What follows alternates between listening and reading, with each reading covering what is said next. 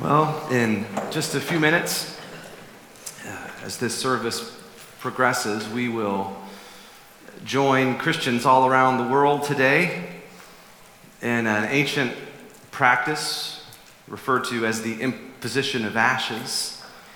Some of you, this might be your first time experiencing something like this. Others of you have experienced this many times. It's when our, our foreheads become the canvas. Some of us have more canvas than others. Ashes become like paint. A priest's finger becomes like a, a paintbrush, and these jarring words are spoken over each one of us. Remember that you are dust, and to dust you shall return. Happy Valentine's Day. These are uncomfortable words. They're jarring words, but they're true. They're true words. We know they're true. They remind us the truth that we're mortal. None of us will physically live forever. All of us, unless we're alive when Jesus returns, will physically die one day.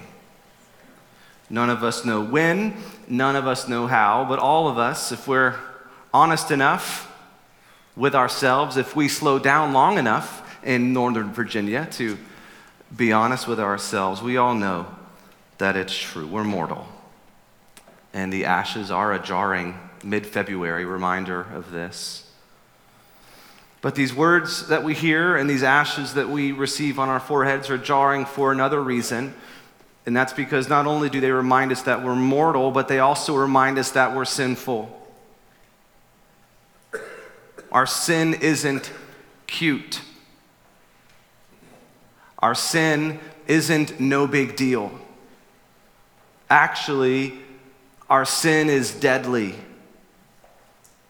Scripture teaches over and over again that we're all by nature sinful. We heard it in our Psalm 51 reading.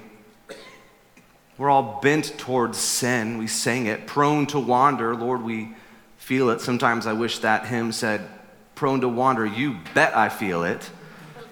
No one had to teach me how to wander. Hmm. No one had to teach you how to wander. You were quite good at it without ever taking any lessons. In Romans 6:23, if we had read all the way to the end of Romans 6, tells us that the wages of sin is death. It's deadly serious, and the ashes remind us of this. And it's uncomfortable and it's jarring. We're mortal, we're sinful, and our sin deserves death. But if that was the whole point of Ash Wednesday, if the whole point of Ash Wednesday and the whole point of Lent was to come to church, be reminded that you're going to die and that it's all your own fault. if that was the whole point of this, then maybe you should have gone and gotten a Valentine's Day dinner tonight. That's not the whole point. That is to miss the whole point. The point is that we need to see those things, yes, and hear those words, yes, and, and grapple with it, yes, and not sweep it under the rug and not live our lives looking away from it. Look at it, but see it through the lens of the cross. Hear those words through the filter in the key of the cross.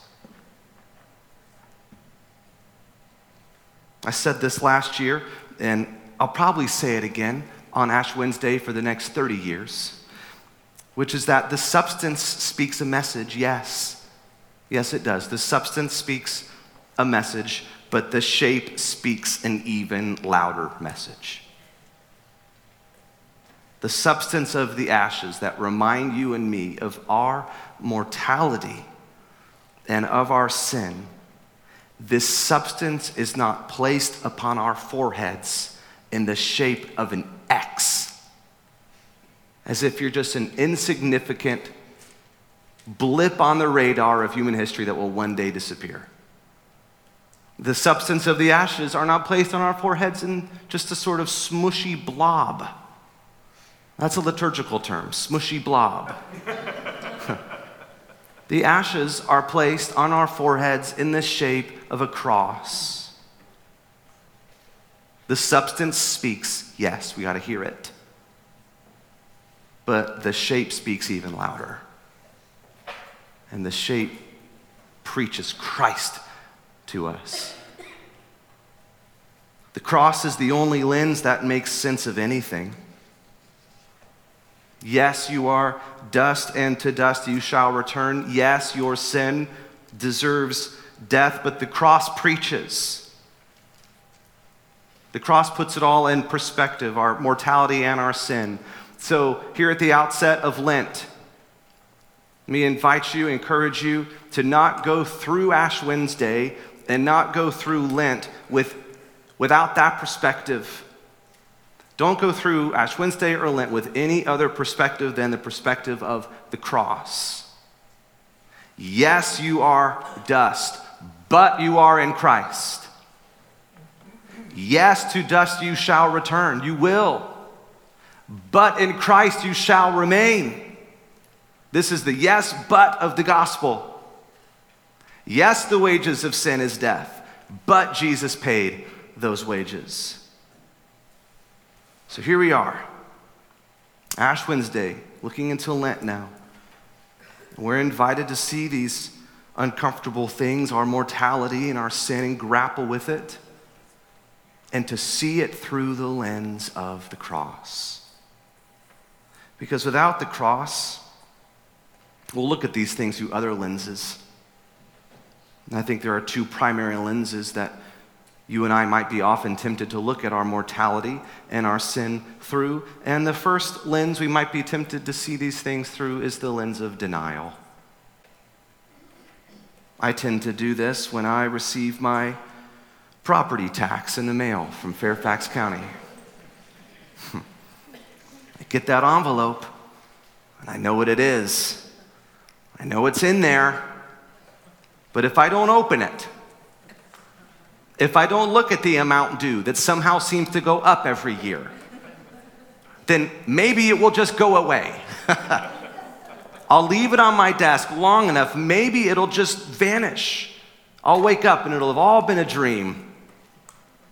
I can deny the debt that I owe to Fairfax County. I can deny it, and it will feel good temporarily. But it will eat away at me.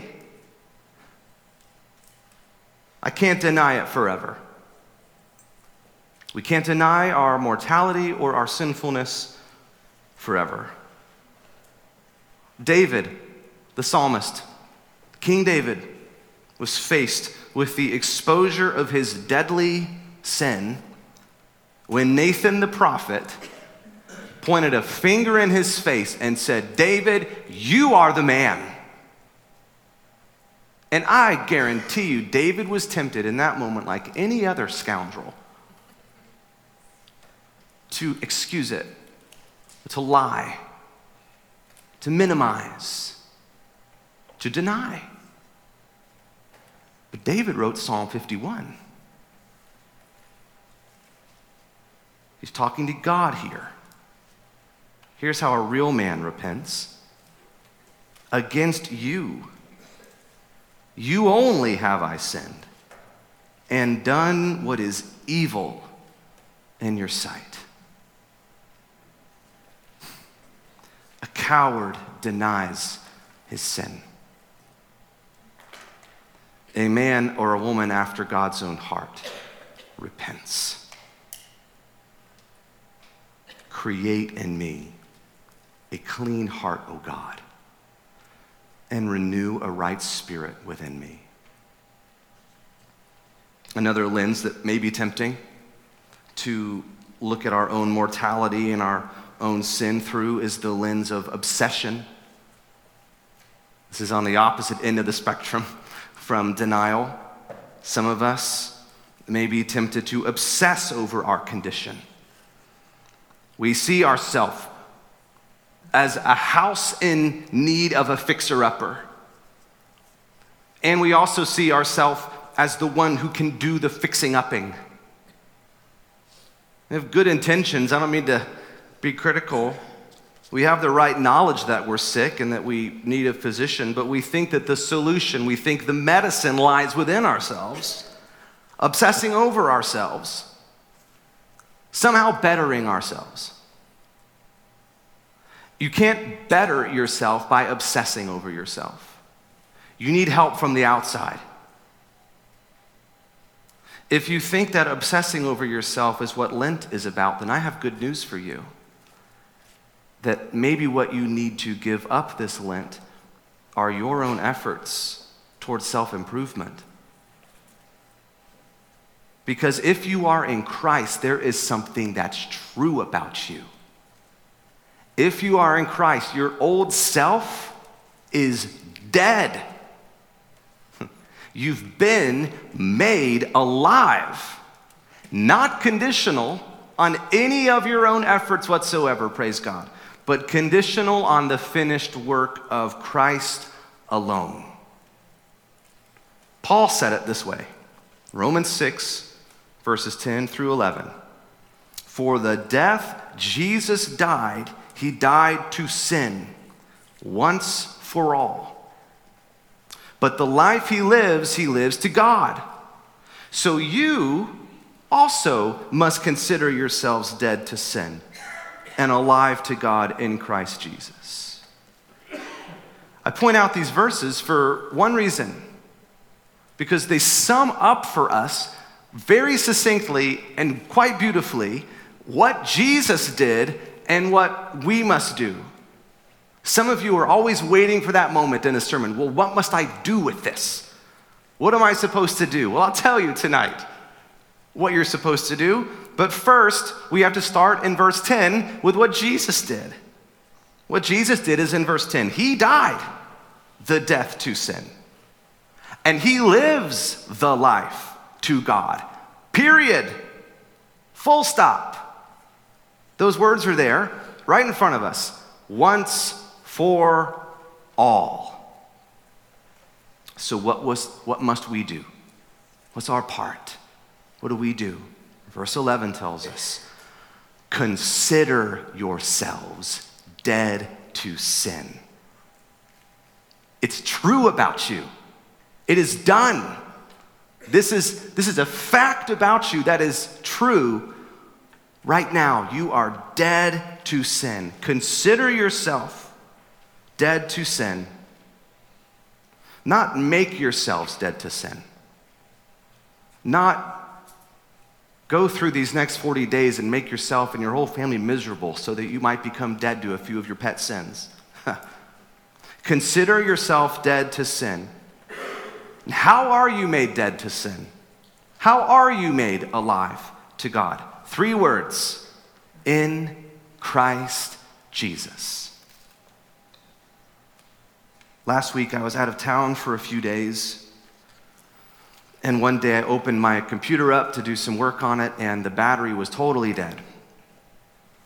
And so I connected the cable to it and into the wall. And I walked away for a few hours and did something else. And I came back later and sat down, ready to do some work, opened my computer up, and it was still dead. I thought, well, this is interesting. What's going on? Checked the cables again.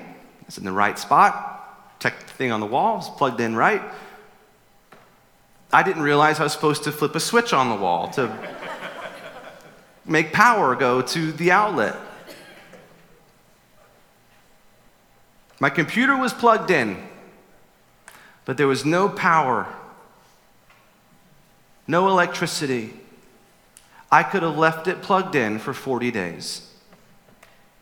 It would have been just as dead. You can identify your deadness, your sinfulness, your, your pet sins, your secret sins. You can make your, your own self try very hard to have victory over those things. You can give things up, you can take things on, but without being plugged into Jesus, there's no power. Nothing will change in your life.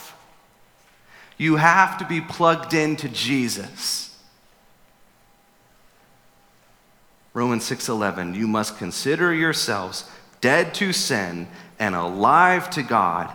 Say these three words with me, in Christ Jesus. That's the key. That leads us full circle now to the shape of the ashes on our foreheads in just a few minutes.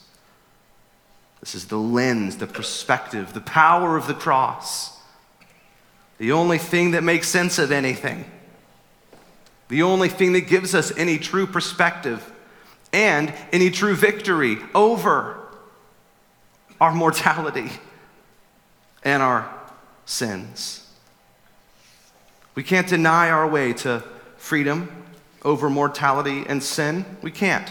We also can't obsess our way to freedom over mortality and sin. We can only throw ourselves on the finished work of Jesus on the cross, moment by moment, hour by hour, day after day, temptation after temptation, failure after failure, weakness after weakness, backslide after backslide. Every moment, every day, throw yourselves on Christ again. I need you. Oh, I need you. Every hour, I need you. We heard this from the gospel according to John. For from his fullness we have all received grace upon grace. Good news for you on Ash Wednesday. Good news for you this Lent. You can get plugged back, back into that. Get plugged back into that tonight, this Lent. Don't plug yourself into yourself, there's no power there. You'll come back to church on Easter. Be just as dead. You got to plug yourself into Jesus. only place there's any electricity. So, this tradition of the imposition of ashes, it's jarring, it's uncomfortable, a little messy, but it points us afresh to Jesus remember that you are dust, and to dust you shall return, but you are in Christ. And in Christ you shall remain. I love how the early 19th century pastor Robert Murray McCheyne put it. I love this quote.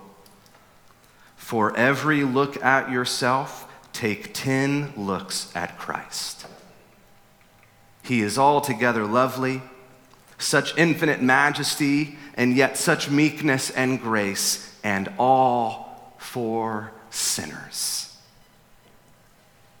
Let your soul be filled with a heart ravishing sense of the sweetness and excellency of Christ and all that is in him.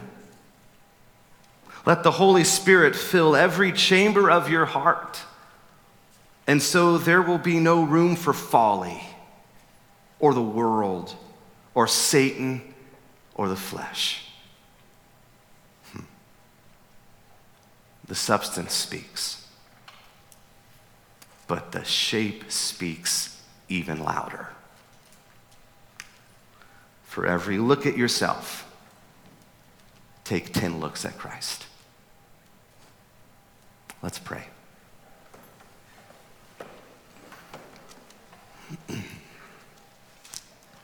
O Lord our God, grant us grace to desire you with our whole heart, that desiring you we may seek you, and that seeking you we may find you, that finding you we may love you, that loving you we may hate those sins from which you have delivered us. Through Jesus Christ our Lord. Amen.